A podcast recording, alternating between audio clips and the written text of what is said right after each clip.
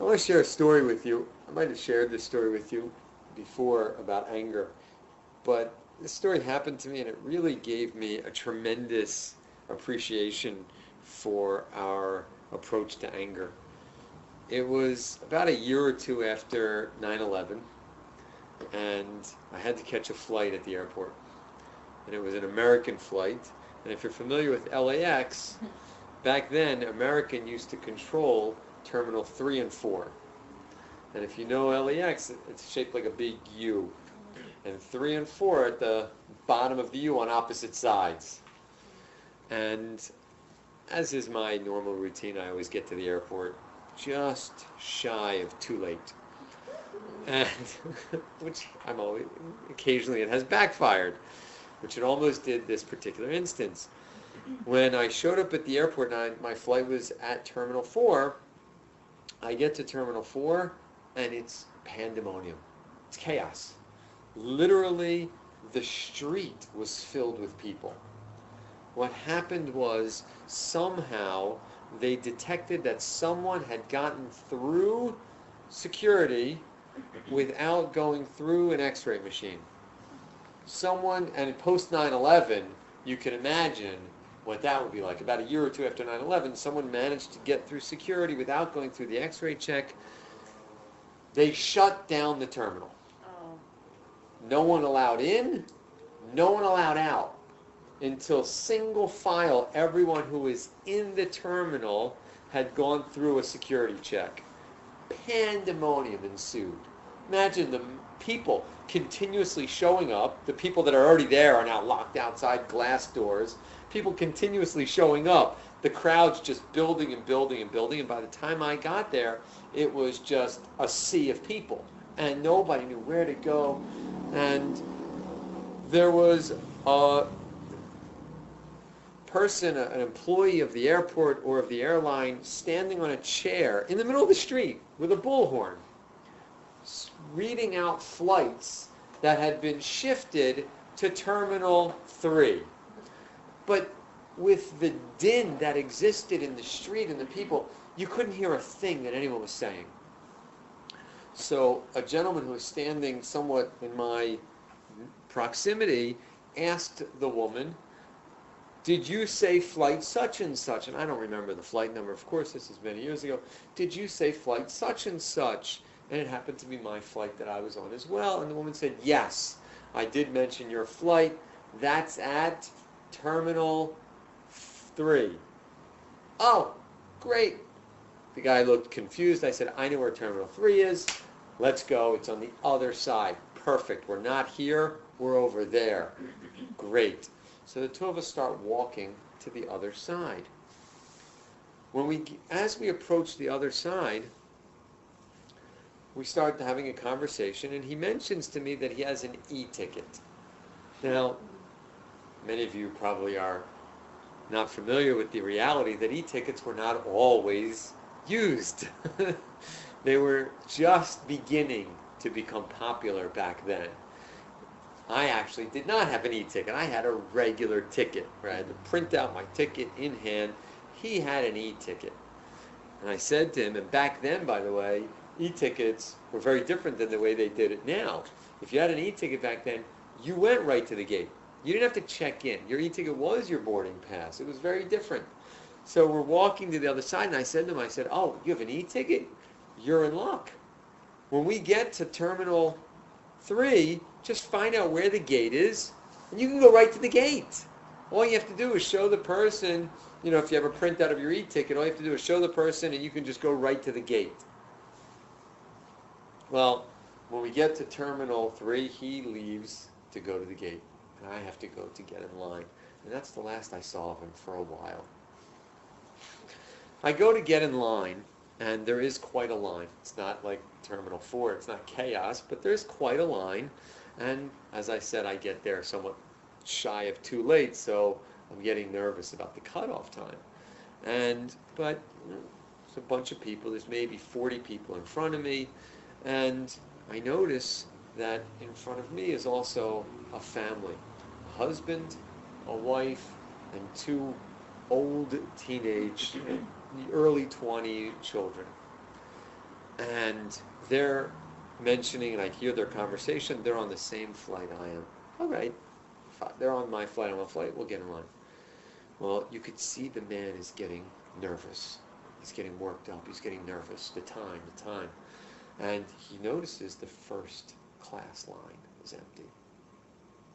So he says to his wife, come on, let's go. And I'll never forget this. His wife says to him, but we're not, we don't have first class tickets. And he says, just shush.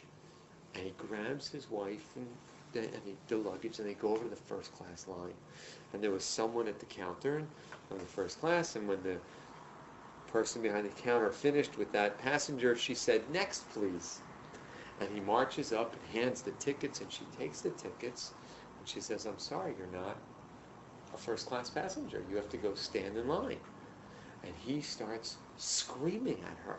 But I'm going to miss my flight. And, and she says, I'm very sorry, but how is it fair to all those people standing in line that you just jump in front? You're going to have to stand in line with everyone else. Now, meanwhile, since he got out of line, another good 10 people has gotten in line behind me, and he now is furious and he has to go back in line, and now he's 10 people behind. I wait my turn, finally jump ahead. I won't bore you with the details of going through the line. I check in, and I go to my gate. I get to the gate, and my flight's not on the screen. And I get nervous. So I go to find someone. There's no one there. I go to find someone. I say, I'm flying to such and such a place. It's not on the screen. They look it up on the thing. And they say, no, no, no, it's here. Don't worry. Just have a seat. And it'll show soon. It's been delayed with all the stuff that's been going on. Understandable. I said, okay, fine. As long as this is the right place to be. I sit down. I look around for the gentleman that I had walked over with, and I don't see him. Well, I guess Maybe he went to the bathroom. Maybe he is first class and he's in the lounge. I, I give up. About a half hour later, that family that was in line with me comes marching down the terminal. And the husband is more furious than he was when she threw him out of line. He is just stomping and barking at everybody. And he gets there, he doesn't see the flight, and he starts screaming at the first person he can find. He is irate. And you could see his wife was just embarrassed by the whole thing. You could see his children were not happy with he is screaming and stomping and finally throws his luggage down and the four of them, boom, down in a chair and they are looking miserable. About a half hour later, I see marching down the terminal the gentleman that I had originally walked with. Now this was probably December or January. I don't remember, but I know it was winter quote unquote winter in LA. winter. Winter in LA means you go outside with a sweater on from about 10 to 1. And then you're boiling hot, so you have to take the sweater off. Right? So, but when you go on this, he, when I had first seen him, he had a sweater and a, like a very light jacket on. Now, he is marching down the terminal. I kid you not. He's wearing a t-shirt, a short sleeve t-shirt, his jacket is tied around his waist, and his sweater is draped over his shoulder, and he looks like he's been through the run. I mean, his hair is just, he literally looks like he just ran a marathon. And he sees me and he smiles, and he comes over and he plops down. And I turn around and said, what happened? where, where have you been? and he said, oh my. He said, I did exactly like you said, and now I start to feel bad because he tells me what he's been through, and it's all my fault. And he says, I did exactly like you said. I went right to the gate. And when I got to the gate, the flight wasn't there, just like I had seen. And he did what I did. And, he's, and I asked someone, and they told me that it had been moved back oh. to Terminal 3. I mean, to Terminal 4. And so I left. And I marched back to Terminal 4, and he said, and by the time I got back there, it was worse than when you and I had left. He said it was worse. Now they had opened the doors, but they had opened three doors and people were just, it was chaos. And by the time I could find someone, he said, it was just, I could feel that this was like I, I'm shoved and I finally find someone and they tell me, no, your flight is in terminal three. He said at that moment, this is amazing. He said at that moment, I felt my blood start to boil. I felt my temperature start to rise. I felt the beads of sweat start to bead on my forehead. And I started to get very hot. And I realized, isn't this insight? He said, and I realized that I better stop or the rest of my day will be ruined. And he said, and I stopped. I put down my luggage. I took off my jacket, tied it around my waist. I took off my sweater, threw it over my shoulder, picked up my bags, and walked back here. And here I am. and I said to him, I said, wow, you have no idea what you just did for me. I said, first of all, I'm so sorry I sent you right to the gate because had I not sent you the gate, you wouldn't have been through all that. And he said, no, it's not your fault. And I said, but I want to show you something. And I pointed to that family. And I said, look at that family. They looked miserable. The two of you just went through the same experience. And if anything, what you went through was worse. But you both went through the same experience, and look at them, and look at you. I said, Judaism says that we are in control of our anger. We decide whether or not we can be angry. We decide whether or not we will be angry, and we can decide all of our emotions. You made a choice, and look at the way you are, and look at the way they are. It was a tremendous insight for me because I had always been taught that and I'd never seen it played out in real life. My rabbi, Rabbi Weinberg, used to say the following analogy. He said that Judaism teaches us that every emotion is a choice. Every emotion is a choice. And we sometimes don't relate to that because we're so used to our emotions being a reaction as opposed to a proactive decision. Mm-hmm. And the example he would always give was anger. He said, imagine, I gave you this example, you get that new car, your favorite sports car, and they deliver it to you at your front door, and you take it out, and you want to get it to the freeway to open it up and see what it can do, and you pull up to the first stop sign, and it turns yellow, and even though you could easily in this Ferrari go right through it, no problem, no, no, stop, and sure enough, right when you stop, someone hits you from behind. You're kidding me. Please. What? No, that didn't just happen. And before you could open your eyes in the rearview mirror to see what idiot this is, they backed up and hit you again. Oh. I'm like, that's it. Forget seeing who it is. I'm going to kill this person. You fling open the door or you hit the button while it goes, whichever one you do. And you jump out and you're going to kill this person. And before you could get out of the car, they do it a third time. At this point, red. Now you're not going to kill them, you're going to kill them slowly. Mm. but before you could go over to their car, you see a pickup truck with the most politically incorrect description of someone from South Carolina sitting in the front seat with a sawed-off shotgun on the dashboard, a sawed-off shotgun over his shoulder, and a sawed-off shotgun in the passenger seat with the seatbelt, because that's his that's his you know, that's his wife. And immediately the anger is gone. The anger is gone. You say, "Oh, I'm so sorry. Was my Ferrari in your way? Mm-hmm. I'm sorry. Would you like me to move it? You know what? Forget it. Why don't you just drive over it? Just, just drive over it. Don't worry about it. The anger is gone." And he used to always tell me, and don't make the mistake thinking it's because of the gun. It's not the gun. It's the realization that it's counterproductive. Because imagine you're in New York. I'll give a second example to demonstrate.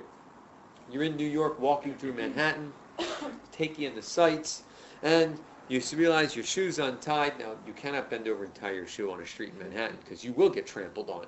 It's the only place amazing, just a sea of people. So you move over to the side of the road to tie your shoe, and you go over into the corner between the wall and the steps up to the brownstone to tie your shoe. You bend over, and sure enough, even in that recess, someone bumps into you. You lose your balance, scrape your head against the winter in New York. It's always always burns more in the winter, and winter in New York is real winter. You scrape your head against this brownstone. Oh, that's smart. And now, like, what's wrong with this person? What are you? Bl- oh, you are blind. The anger is gone. You see, when we realize anger is counterproductive, we can choose to get rid of it. That's all emotions. Every emotion is a choice. The reason that anger, though, is a choice that we have to make is because anger is so destructive. The rabbis in the Talmud say that anger is the one thing that can destroy a home. Anger will destroy a home. Literally, I give an example of, they say, what's anger like in a home? It's like vermin in wheat. It'll just destroy it. It'll just eat it away. Anger is destructive. It's fascinating. I bought two things that we'll take a look at.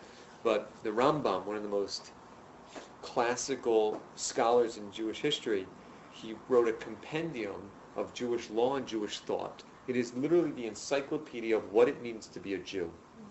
And in it he writes, in the second book, it's broken up into books, in the second book, which talks all about what's the goal of a human being, and he talks about character development, perfecting our character. And he says that the way we perfect our character is we walk the middle road. It's like the original Karate Kid. Life is about balance. It's all about balance. You don't have balance, you get squashed. That's Judaism. Life's about balance. Every character trait you can think of, you want to walk the middle road. Extremism is bad. And I know that's hard for us to believe and to grasp because when we look at Judaism, it looks very extreme. But the reality is, is if you start to analyze it, you see it's all about balance, walking the middle road. Extremism on any side, take any emotion, any character trait. Joy. Extreme joy is not good. You imagine showing up, God forbid, at someone's funeral filled with joy? That's not a good thing. So it's inappropriate. God forbid your father, your mother dies and you're filled with joy. Inappropriate. So joy in extremism is bad. But sadness in extremism is bad. So the balance, with one exception. It's actually two exceptions, but we'll leave that aside for now. The exception is anger. The Rambam says anger is the exception to the rule that the middle road is bad. You must get to the extreme. And the extreme is no anger. To get to the point where there's zero anger. They tell a story in the Talmud about one of the most famous rabbis, Hillel. I'm sure you've heard of Hillel. There was a bet amongst two, uh, we'll call them scoffers, two individuals that like to uh, cause trouble. And they bet $400, 400 of the currency of their time, not dollars obviously, but they bet $400 that they, that they could get Hillel angry. And one of them said, no way.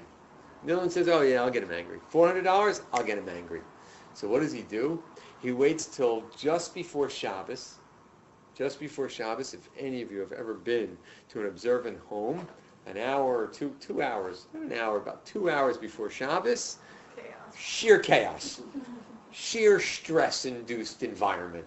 Uh, uh, so he says, I'll go. He goes to Hillel's house just before Shabbos, knocks on the door. Is Hillel here? Banging on the door. And Hillel was just about to get into the shower. They didn't have showers back then. They had the tub. He was just about to go take his pre-Shabbos bath. And he puts on his robe and he comes down, answers the door. Yes, uh, what can I help you? He says, I have a question to ask you. And he says, oh, okay. And he says, I want to know. And he starts asking the most bizarre, random questions. He asks, why do Africans have flat feet?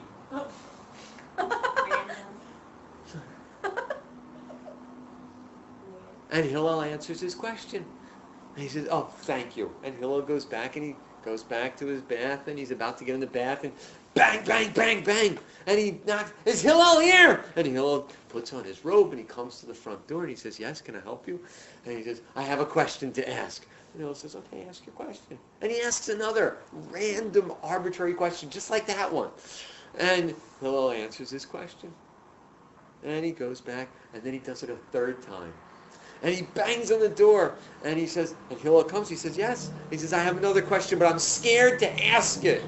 And Hillel says, well, are you scared to ask? He says, I'm scared. I'm scared you're going to get angry. And he says, I'm not going to get angry. Whatever. And he, and, he, and he tightens his robe and he sits down and he says, whatever questions you have, ask. And the man says, well, now I'm angry. And Hillel says, well, why are you angry? you just lost me $400. And Hillel says, what? And he realized the bet. And Hillel says, you know what? Better you should lose $400 than I should ever get angry. the Talmud's telling us, and the Rambam's telling us, that one, anger is destructive, but anger is something that we can get rid of. And the only way that we can deal with anger is if we resolve to do that. There's no way we could ever beat anger if we don't understand that it's controllable, if it's negatable, and it's something we want to do. That's number one. Number two. Rabbi Weinberg used to always tell us that if you don't know yourself, you don't know anything. The beginning of all wisdom, the beginning of all understanding of life is to understand ourselves, is to know who we are. To know ourselves, not just to know who we are as humanity, to understand human nature. That's great. That's also part of understanding ourselves. But to know me, to know myself, to literally make an accounting of who I am. And when it comes to anger, we should have an understanding of what makes me angry. What situations do I get angry in? What situations don't cause me anger? Start to understand. And by the way, this isn't going to be a constant. Even though you decide you're going to work on anger, well, what makes you angry now might not necessarily be the same thing that's going to make you angry in five years from now. Just for example, right now, I can guarantee that all of you, your parents make you angry. Now, that's not one that will change. That will stay with you unless you work on anger. They're not going to change. You have to change. So that's one. But you know what? Your spouse doesn't make you angry yet, hopefully. There's one married in the room, but your, your spouse, because you're not married yet, but one, one day you're going to have a spouse, and trust me, they're going to make you angry. And you don't have kids yet. Trust me, they're definitely going to make you angry. So what makes you angry now is not the same thing that's going to cause you anger in the future. And so you're going to constantly have to reevaluate and reassess what makes me angry. But to begin with is sit down and start to literally focus and have an accounting, have a checklist, make a, make a list, keep a diary of what, what makes me angry. And I got angry today. What was it about? Why did I get angry? What was the scenario? Does that always cause me to get angry? I mean, am I always angry at 4 o'clock on the 405? Is that something that always happens? right? Am I always angry at 3 p.m. at Ralph's when there's only one aisle open? I mean, just, you know, start to analyze and make a, a an accounting of common scenarios because trust me, they are repetitious. It's not random that you get angry at this and then three weeks later it's something entirely different it's a reoccurring scenario that makes you angry. So that's number two. Number three is really the basis of all anger, and that's coming to understand what's the real cause of anger. Not the situations that make you angry. The reason you want to know what situations make you angry is so you can begin to be alert and start to be cognizant and ready, be aware. You know, it's like it's like Groundhog Day, one of my favorite movies. I have a whole class on it. It's an amazing movie. If you'd like, we can do a class on it, just that. But you have to watch the movie first. beforehand, even if you've already seen it. But you remember that one scene with, um, oh, what's his name? Um, Needle Needle Nose. Uh, oh, what was his name? Ah, Needle Nose. That was the Needle Nose was his nickname, the insurance guy. And he would always walk away from him, and as he'd walk away to get away from him, he'd always step in that puddle. And Needle Nose would go, watch that first step. It's a doozy. and then what happened in the movie? he started to realize and remember the steps there, and he'd, oh, oh, no, no, no, no, and he'd step over it. So if we start to understand ourselves and know when we get angry, we can watch out for that first step, which is a doozy. We can watch out for the puddle. We can be alert. Okay, this is where I normally get angry. Now we'll speak about, okay, now that I know that, what do I need to do? But if you're not aware of it, you're going to step in the puddle every time. Where does anger come from? It's amazing. The Talmud makes a, a statement that really gives us the key to knowing where all anger comes from. The Talmud says that anyone who ever gets angry, it is as if they worshipped idolatry. Yeah, that's a bad one. but it's, it's as if. but it's still bad. Now, why is it as if one worshipped idolatry? What's idolatry? Idolatry is a statement that God is not in control. Well, if God is not in control, then who is? Me. At the end of the day, that's what life comes down to. The struggle between God or me. And anger is all about control. That is the essence of all anger. It is all about control that has been taken away. An assumption of control that has been taken away. Think about it. Think right now of a situation where you constantly get angered over. You will see it is because you have assumed incorrectly that you should dictate how that should be. I dictate how people should treat me. How dare you treat me that way? Because I've decided how people will treat me. And you don't treat me that way, I'm furious over that. How dare you drive this way on my freeway? I've decided that when I leave my house at this hour, that I should be able to get to work in this amount of time. I've decided that. I am in control of that time frame. And, and nothing should change that. How dare you ruin that for me? I have decided to eat in this restaurant, and I have decided to order this item on the menu, and I have decided that that should take this amount of time, show up exactly the way I want it to show up, and taste exactly the way I want it to taste. How dare it not be that way? sounds so childish and saying like Well, it is. That's the beauty of it. and we'll get to that because really we should learn to laugh at ourselves. The ultimate tool against it, and I'm jumping ahead, the ultimate tool is to learn to laugh. And that's really what all humor is. All great humor, all great humor is showing the nonsensities, if there is such a word, I like it, the nonsensities of life. And the ultimate nonsensity is ourselves. We are the greatest caricature that ever existed. And if we see that comedy, then that helps get rid of the anger.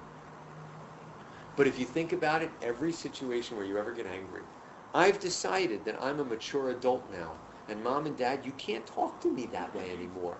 I've decided that. And you continue to talk to me that way. How dare you? I don't understand. I've told you you can't speak to me that way, and you continue to speak to me that way. I've decided that that's not allowed. It's all about control. I've narrowed it down to three areas of control. The first area is that I have decided I, I should be in control. I should determine how people treat me. That's the first area. And that's why we get furious, or how people should act, I should say. Not just towards me, just how people should act in general. That's why, by the way, children are the most frustrating source of anger because as a parent, we of course we've decided how you should be. That's our job. and of course, guess what? They don't. And it's, but I've decided. So the first one is I've, I've decided how people should act. The second area of control is I've decided how the world should respond, how the world should be. That's traffic, that's the weather, that's all kinds of things that make me angry. I wake up, I'm furious that it's a cloudy day outside. Why? Because I live in Southern California. I've decided that it should not be cloudy. It's amazing. I live in the East Coast. I can't believe how muggy it is. I've decided that it should only be muggy X amount of days. I, I understand it's going to be muggy, but it should only be muggy until this month. After this month, it is not allowed to be muggy anymore. And then the third and the most poignant one is, is I've decided how I should be. I am in control of how I act. Isn't it amazing how angry we get at our own mistakes and our own fallacies? We get furious at ourselves. We forget, we bend down to pick something up, but we forgot that we opened the freezer door Oh, and something fell out of the freezer. So we bend down to pick it up and we get up and, oh, oh, you idiot, what's wrong with you? Wait, you're calling yourself an idiot. You're furious at yourself for banging your head into the freezer. Why? Because you should, you should have known better. We get furious at ourselves. The beauty of this is, is that all of these cases are situations where we've decided that we're in control, but reality has dictated that we're not. Reality has dictated we are not in control. If you go through each one, you cannot control how people act. You cannot control how people act towards you, how people act in general. You can't dictate how people are going to talk to you. You can't dictate how people are going to treat you. The only thing you can dictate is yourselves, whether or not you expose yourself to them. If you know someone treats you bad, you can decide whether or not to be around them. Now that's limited. You can't just decide, that's it, I'm never going to talk to my mom again. You can't do that. But you can limit your interaction. You can limit your involvement. You can limit your exposure. But you can't control how they treat you. You certainly can't control the world around you. You certainly can't control traffic. I mean, that would be amazing if someone comes out with an app for that. The thing will shut down in five minutes because everyone will be using it. It'll be useless. You can't control the world around you. And you know what else?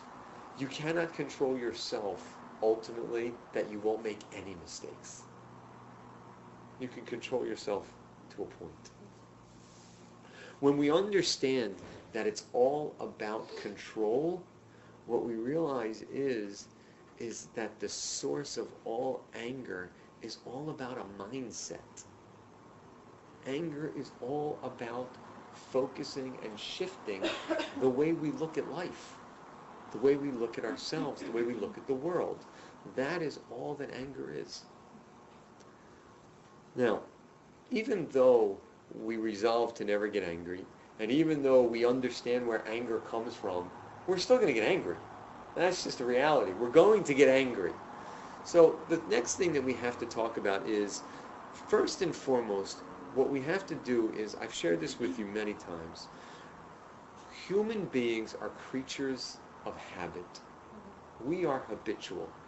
And all too often when we hear that, we think it's negative. But it's not. Think about any good thing you do that you appreciate and are proud of, etc., etc. It's only because you've cultivated a habit of doing it. Eating healthy, working out.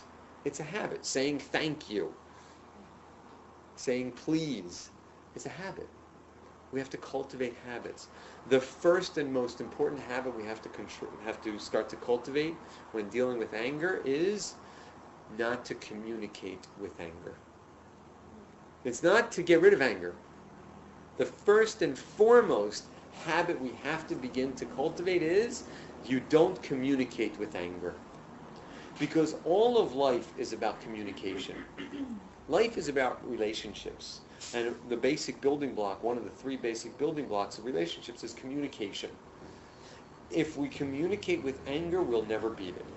Because the relationship we have with ourselves is via anger. So number one, you cannot communicate with anger. that means not just in knowing what to say and what not to say. That's not communicating with anger. You know, certainly knowing what to say and what not to say is the beginning of anger. You don't you don't say things because you're angry just to make the other person feel bad. You don't say things that are hurtful because you're angry. You don't lash out at someone because you're angry. But also the way you say things. It is amazing how we allow anger to control and dictate the way we say things, even the very things that we should say. If we're in a bad mood and we're angry, we'll say, please. Well, we're supposed to say please. But that's not exactly saying please. that's really saying, I despise you. I despise the fact that I need something from you. And I really despise the fact that I have to go through the motions of saying please. All that was wrapped up in that one word, please. It's like sorry when you say sorry. Right, like sorry. In other words, you know what I'm really sorry about? I'm sorry that you are existing. I'm not sorry that I did anything wrong. So we cannot communicate with anger. Because if we communicate with anger, all we are doing is validating our anger and concretizing it and creating a habit that is allowing that anger to exist continuously. The next thing that we have to do is start to focus on things that will actually negate the anger. And what you will notice here is an amazing thing that Judaism gives us an insight into. And that is the way Judaism says to get rid of anger, it has nothing to do with anger. Because you can't just say, all right, I'm not going to be angry. It's like, all right, I want no one right now to think of a pink elephant. Don't anyone think of a pink elephant. Every single one of you just thought of a pink elephant. Mm-hmm. I'm not going to get angry. I'm not going to get angry. I'm not going to get angry. Damn it, I'm angry. it's, it's absurd. You cannot work on anger that way. So the first thing we have to do is start to cultivate tools that will help us when we are angry. So I actually brought a book here. A lot of what I'm saying is based on the Rambam, based on what I was taught by Rabbi Weinberg, but also based on this book by Rabbi Pliskin called Anger, the Inner Teacher. An interesting title. But he's got a whole chapter here called Tools. And amazing, oh, I just want, I'm not going to go through, but he has literally, numbered them. He has four, oh, 49 tools Whoa. to help deal with anger. So just here. First, make a list of what's worked for you in the past. Learn from everyone. Breathe slowly and deeply. Breathe. Keep a journal. Yeah, we'll skip every other one. Go to the eye. Silence, low voice. Talk softly. Force yourself to talk softly. It's amazing how that works. I, I use that one. Take a sip of water. Go walk, dance, or do some gardening. They're so little- simple. They're so simple. Life is so simple. I, I have a phrase that I was taught by a colleague of mine. He said, life is so simple, we complicate it. Mhm, yeah. And when things are complicated, we just simplify them. We oversimplify them. Life is simple. We tend to complicate it. No, it doesn't work. I've tried it. It, doesn't. You don't understand. It's different with me. I, you know, I have situations that you don't want to. We, it's so complicated. No, it's, it's life is simple.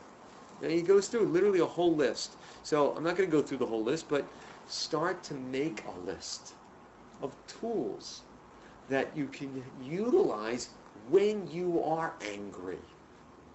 When you do feel yourself getting angry, have a list, a reservoir, a list of weapons and tools that you can use that you can grab at your resource, at your fingertips, that you can use.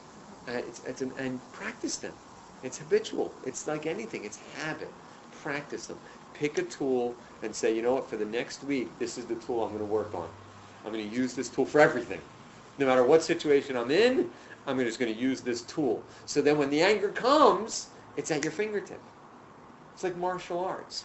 martial arts, they literally just go through the same motions over and over and over and over and over and over and over and over again. So that, God forbid, when they're actually in that situation, they don't have to stop and think, oh, wait, okay, so I stand here, I put my hand here. Meanwhile, the guy's already been pulverized because it doesn't work. It has to be something that's at your fingertips. So have a list of tools. The second thing to help us get rid of the anger is another insight that shows you that we don't deal with the anger itself. And that is character.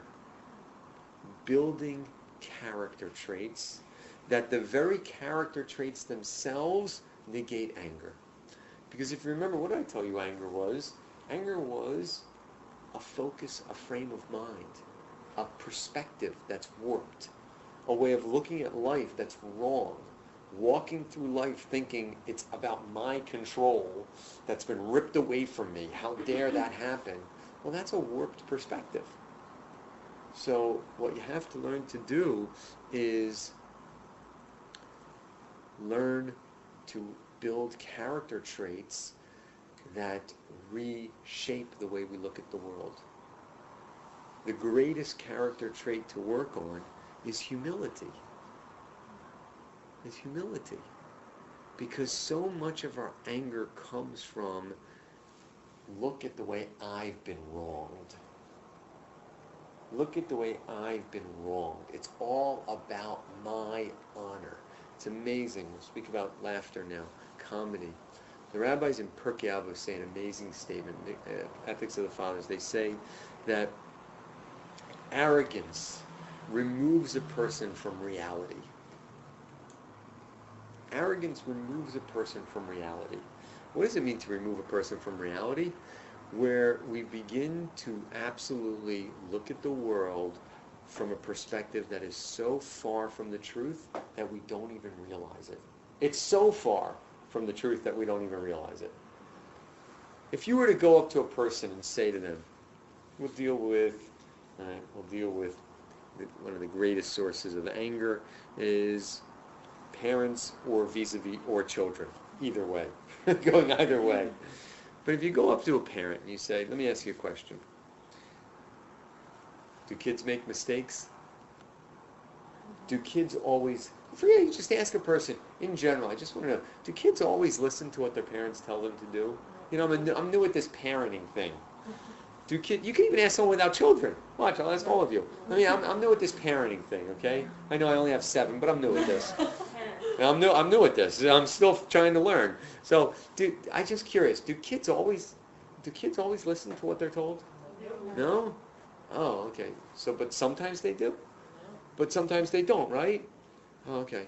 Now, if you know that kids don't always listen to what they're told, so then you know that kids sometimes don't listen to what they're told, so then why are you angry when the kid doesn't listen to what he's told?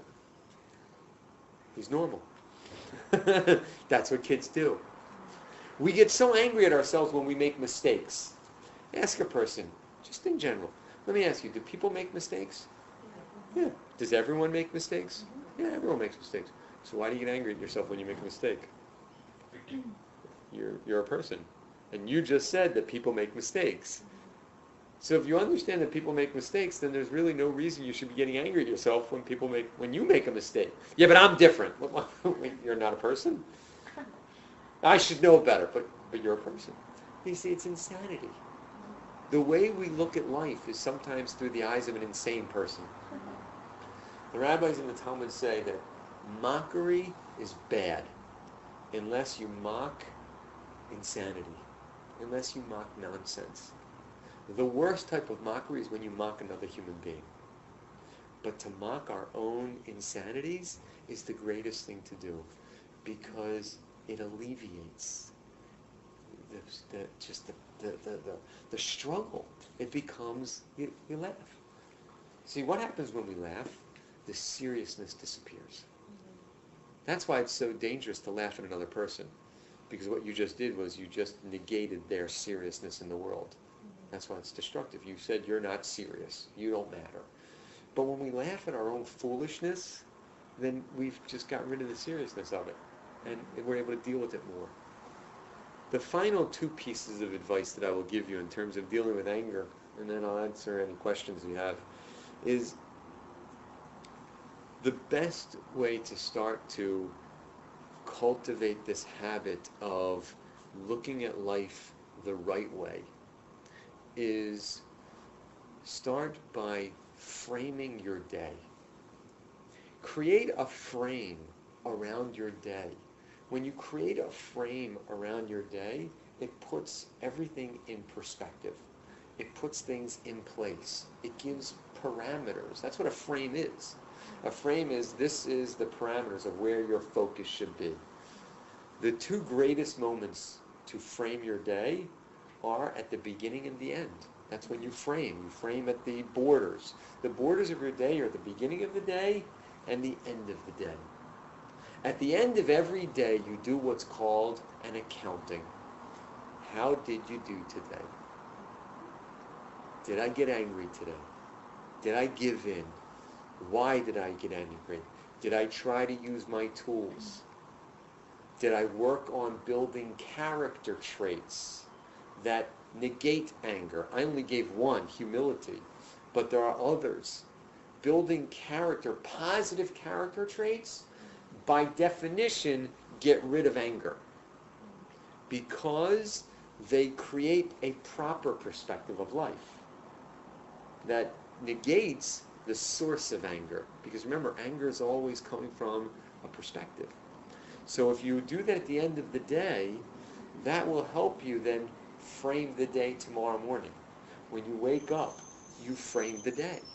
And you say, okay, yesterday I messed up, I gave in, I gave in at this time. Today I'm not going to do it. That is something you can control. So to begin with, start to frame your day. At the end of the day, you put a, a marker around the day, and at the beginning of the day. And then the last piece of advice is, even with all this, life can be somewhat very stressful. And even though we understand that anger is about control, and we should work on our character traits to get rid of control, to get rid of the notion that we're in control, so much of our day is all about control. So much of our day is spent trying to control the day in things that you should be able to control. And yet the world is constantly throwing things at us that we can't control. And so if we lose focus for even a moment, we will confuse the two. My day should be spent controlling me and the way I react to the world but yet the world is throwing so much stuff at me that I can't control. And it can be a challenge. And it can become very stressful. Because the world is basically telling me you're limited. You're limited. You have limitations. You are not in control. The greatest way to get rid of that stress is to do what we all would just love to do 24-7, and that is take a vacation. But you wouldn't want to do that forever. Nobody wants to take a vacation from life. But there's such a thing called a mental vacation. Taking a mental vacation. And what do I mean by a mental vacation? Mm-hmm. You take a mental vacation from the confines of the physical world that we live in. You take a mental vacation from the limitations that this existence puts around us. In Judaism, you know what that's called? That's called praying. That is exactly why the rabbis set up that one should pray at three times of the day. That you notice that the three times you pray are at pivotal moments in the day. The morning, middle of the day and right at sundown, sunset, right, right when it turns night, where you stop and you remove yourself from the physical day and you connect with something that is beyond the physical. You connect with the infinite and you have a break from the limitations of this world we live in. That's why a vacation is so refreshing, if you think about it. Why is a vacation so invigorating? You know, you ever notice that you come back from vacation? Well, okay, maybe this you'll notice this when you're married with kids. But you, you notice that you come back from vacation, you're not physically rested from vacation. And many times you come back, you're physically drained from the vacation. You did so much, but yet you're rejuvenated mentally. Because for whatever amount that time was, you didn't have to deal with the weight of whatever it was that we were dealing with on a daily basis. Mm-hmm. But that's not the vacation that's healthy, believe it or not, in terms of productivity. Because, admit it, when you come back from vacation, even though you're mentally energized, it takes you probably just as long as the vacation to get back into the movement of things, mm-hmm. to get back into the swing of things. A proper vacation that I'm speaking about is when you come back, you actually have the energy to conquer the world because you took a break from the limitations of the physical world and you connected with the infinite and you reminded yourself that I'm not limited in any way whatsoever. The world is limited, but I'm not because I'm, I have the ultimate power behind me. I can change the world if I just choose to. So what I suggest is women don't have to do it three times a day, but once a day. At the minimum, once a day, women should do it. At the minimum, once a day, you don't have to do, you know, the, the whole routine of prayer, but once a day, stop and connect with the infinite. Stop and connect with the notion that you are not limited. The world is. And when you do that, you will see that when you come back, you have energy to tackle anything that comes your way till the night when you're exhausted. And then you have to frame. All right, that's anger. Any questions? Yeah. Uh, is anger the same as like frustration or annoyance? So it, it I'm so annoyed with you. so they are two sides of the same coin. Mhm. Anger and frustration are two sides of the same coin. That anger is something that should be negated.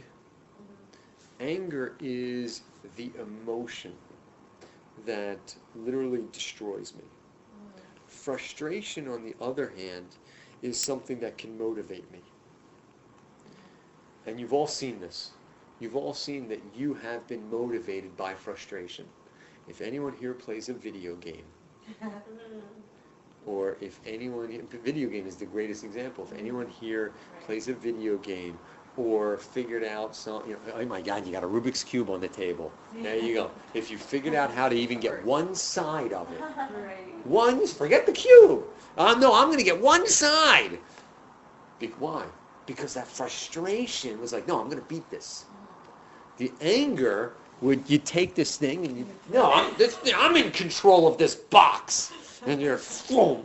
But no, you're not in control of it. It's there. You can. It, so there's, you see that there are two sides of the same coin. One is it allow the emotion takes over. The other is a tool that can be utilized. Yeah. So when you're deep in the anger, You're deep in the thick. deep in the thick, it's it seems like it's pouring down mm-hmm. all week. You're just it's almost like you're looking for what's to go wrong, and it turns into the depression of things. And the praying. And that's when your is- mom, and that's right when your mom calls you. and the praying and the tools aren't working. I mean, how how can you really just take a step back to get out of it? So again, so first of all, to say the tools aren't working, or to say that You the feel praying, the tools aren't working. okay, so, Because you're so deep in the Right. in the so that's why you need multiple tools. You cannot have one tool. There's no, you cannot have one tool. What you must have is multiple tools. And it's not, it's not possible that something won't work. It's not possible. Um, you know, because the ultimate tool is to just get away. Get away from it. Literally, go. Mean, one of his examples was go stand on a balcony. so now that might be dangerous. Don't stand on the balcony alone, perhaps. But what he's saying is just get away.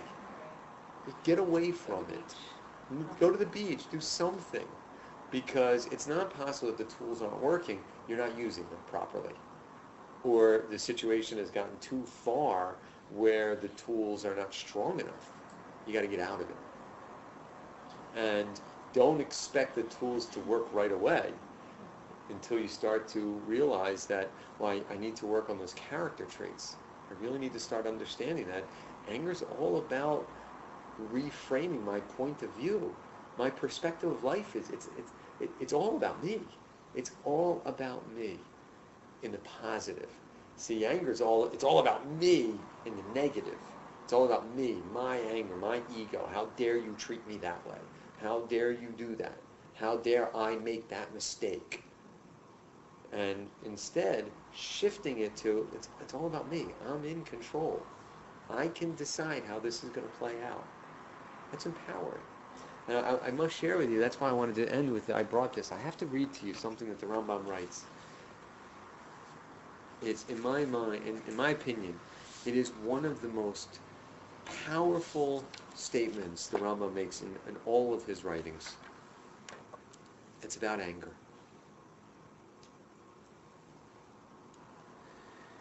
He's speaking about anger. And he says the following that he says this idea of and then he, and then he summarizes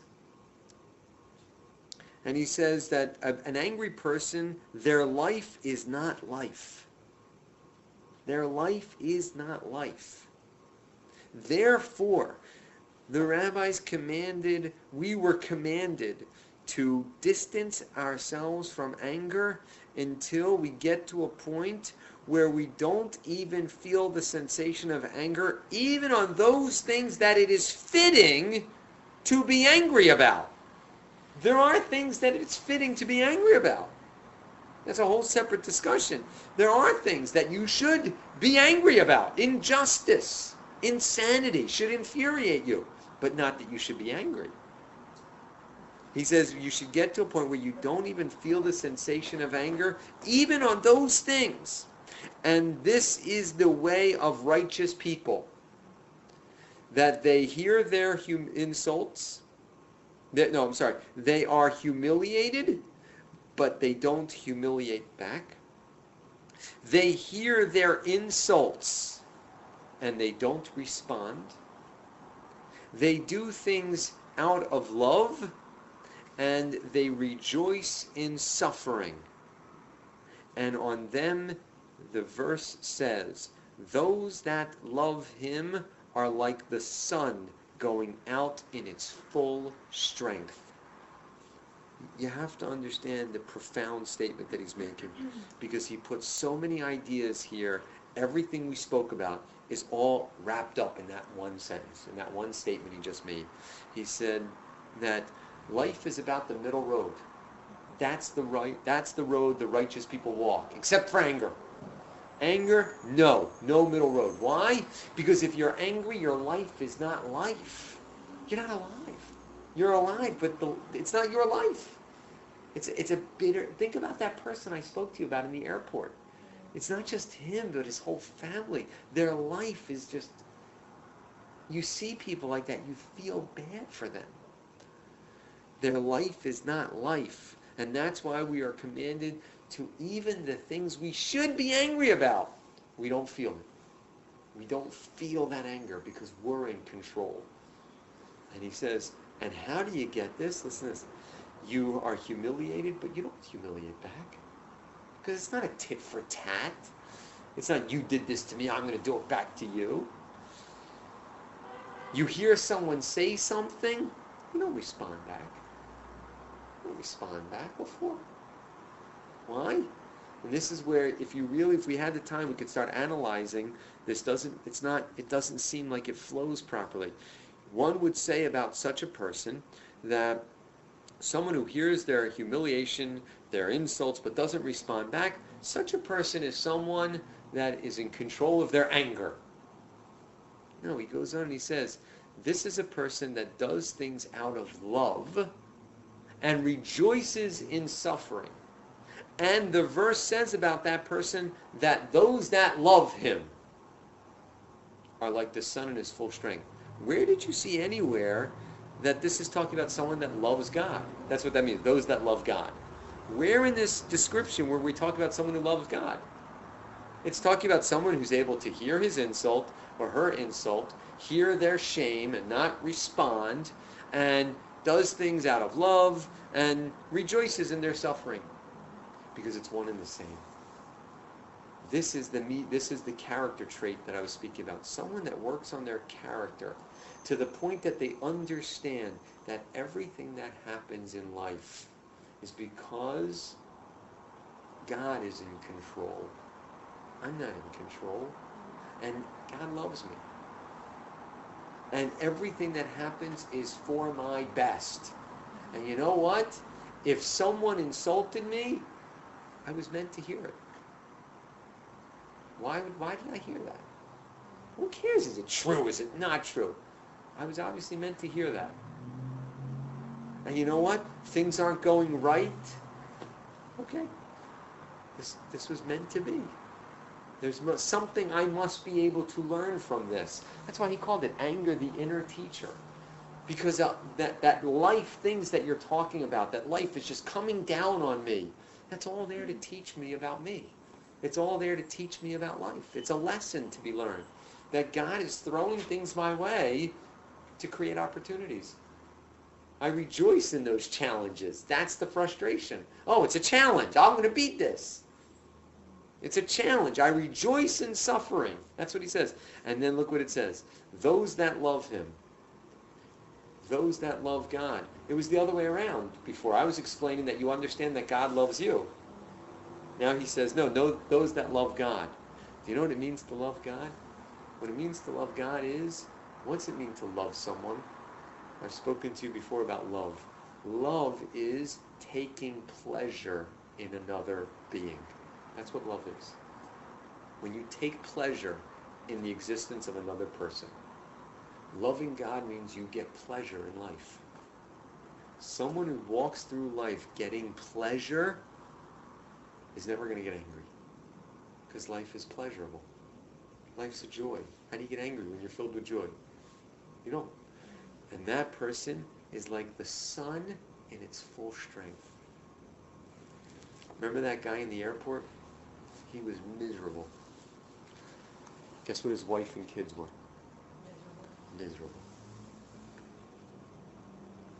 The guy that came and sat down next to me was filled with joy. I couldn't help but be filled with joy. Because someone who is filled with joy is like the sun in its full strength. You know what the sun in its full strength is? It warms the world. And it's contagious. The New York Times put out an article not too long ago. Happiness is contagious. Mm-hmm.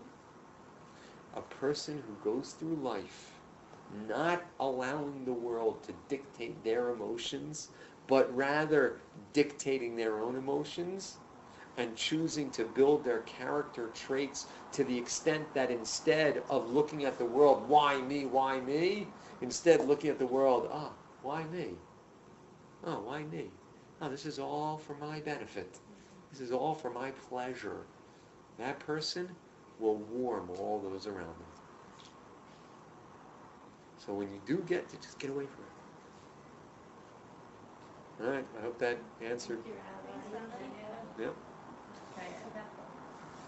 It's so funny. Just yesterday, I was in Yeah. traffic and someone cut me off, and I was like, ah! Ah! And I counted to ten. I was like, I never Yeah. get that frustrated, but I got so frustrated. I was like, just gonna take a deep breath. There you count go. to There's a 10, tool.